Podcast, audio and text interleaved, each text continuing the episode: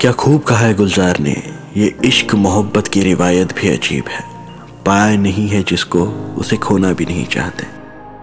नमस्ते दोस्तों, आप सबका स्वागत है एफएम सिटी इंडिया पर सुनो दिल से, और मैं आपके साथ आरजे विशु। आइए सुनते हैं आज की कहानी। ये उस वक्त की बात है जब मोबाइल तो छोड़ो, लैंडलाइन भी बहुत कम घर में चलते थे। ये बात है 1965 की। उस वक्त के गाने भी दिल को छू जाते थे, आज के गानों की तो खैर बात छोड़ दीजिए। तो गौतम नाम का एक मिलिट्री मैन था, लड़का था, 24 साल का लड़का, देश के लिए मर मिटने का जुनून रखने वाला, और एक महीने की छुट्टी लेके अपने गांव आया था। गांव कुछ बदला बदला सा लग रहा था। बस स्टैंड के पीछे एक चाय की दुकान भी खुली हुई थी जो बहुत प्यारी चाय बनाते थे, और वो जो नदी थी ना, नदी के किनारे एक टाइपिंग की क्लासेस भी खुल चुकी थी। अपने दोस्तों के साथ कुछ वक्त गुजारने के बाद वो अपने घर जाता और दिन भर अपनी यादों को समेटता, क्योंकि एक महीने बाद जब वो वापस जाने वाला था, उस वक्त ये यादें ही तो रहने वाली थी साल भर के लिए उसके साथ। गांव आके उसे अब 8-10 दिन हो चुके थे, और नदी के किनारे बैठ के एक दिन सामने वाले टाइपिंग क्लास में एक बहुत ही प्यारी सी लड़की दिखी उसे। उसकी आंखें बहुत खूबसूरत थी, उसके चेहरे पे मानो तेज था, उसके बाल खुले हुए थे और वो बहुत खूबसूरत लग रही थी। वो साइकिल से आया जाया करती थी, और पहली बार किसी लड़की को देख के ऐसा लग रहा था कि क्या ये वही है जिसकी तलाश में कर रहा हूँ। गौतम उसकी तरफ देखता ही रहा, तभी वो लड़की साइकिल से उतर कर रुक गई। उसकी साइकिल की चैन गिर गई थी और इधर उधर देखने लगी थी, एकदम परेशान सी होके। तभी गौतम दौड़े दौड़े गया और उसने उस लड़की की साइकिल की चैन बिठा दी। अब थोड़ी सी मुलाकात हुई और उस लड़की ने बहुत ही अदब से उसका धन्यवाद भी कहा।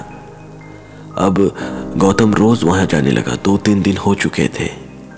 गौतम को पता था कि उसे कहीं ना कहीं वो लड़की अच्छी लगने लगी है, कहीं ना कहीं उस लड़की से उसे प्यार होने लग गया है। उसने उस लड़की को ये जताना चाहा, पर उसने सोचा कि ये ज़रा जल्दी नहीं हो जाएगा। अब वो रोज़ मिलने लगे थे।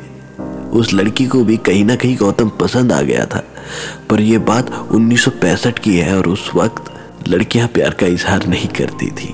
वो सोच रही थी कहीं ना कहीं मन में कि ये कब मुझे बोलेगा और कब मैं हाँ कहूँगी। रोज मिलते थे और बातें होती थी बस। पर गौतम ने आज उससे मिलने के बाद ठान लिया था कि जब मैं उसे कल मिलूंगा तो उसे अपने दिल की बात कह के रहूँगा।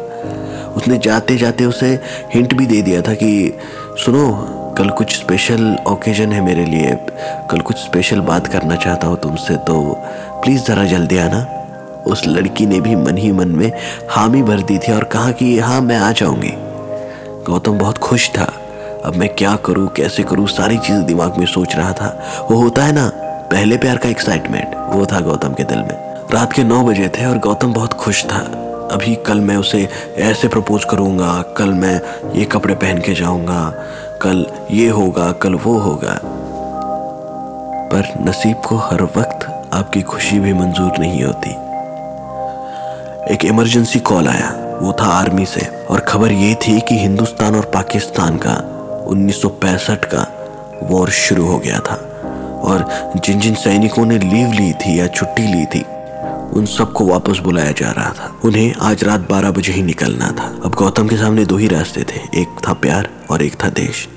पर बात यह है, हमारी मिट्टी के बंदों में ना देश के लिए जो चाहत है ना, वो किसी और चीज़ के लिए नहीं। इस वक्त गौतम ने देश और लड़की में से देश को चुना। गौतम वॉर पे चला गया। दूसरे दिन वो लड़की बहुत देर तक उसका इंतज़ार करती रही, पर वो आया ही नहीं। जब वॉर ख़त्म हुआ, जब छुट्टी मिली गौतम को, तो बहुत सहमा सा पर दिल में कुछ बोझ लिए वापस आया था कि चलो थोड़ी देर तो हो गई है, पर अभी मैं उसे ये बात बोल कर रहूँगा। लेकिन जब वो वापस आया था ना वो टाइपिंग क्लास वहाँ पे थी, ना वो लड़की। उस वक्त टेलीफोन नहीं थे दोनों के पास, तो नंबर भी नहीं लिया था किसी ने एक दूसरे का, और ना एड्रेस पता था उससे। इस बात को कितने साल बीत गए हैं ना, शायद आज दोनों बूढ़े हो गए होंगे, शायद अपने पोतों पोतियों को ये कहानी सुनाते होंगे। कुछ लव स्टोरीज का एंड ही नहीं होता। ये कहानी तो यही ख़त्म हो गई है, लेकिन हमारी कहानियों का सिलसिला यहाँ ख़त्म नहीं होगा। और ऐसी कहानियों के लिए बने रहे हमारे साथ एफएम सिटी इंडिया पर, सुनो दिल से।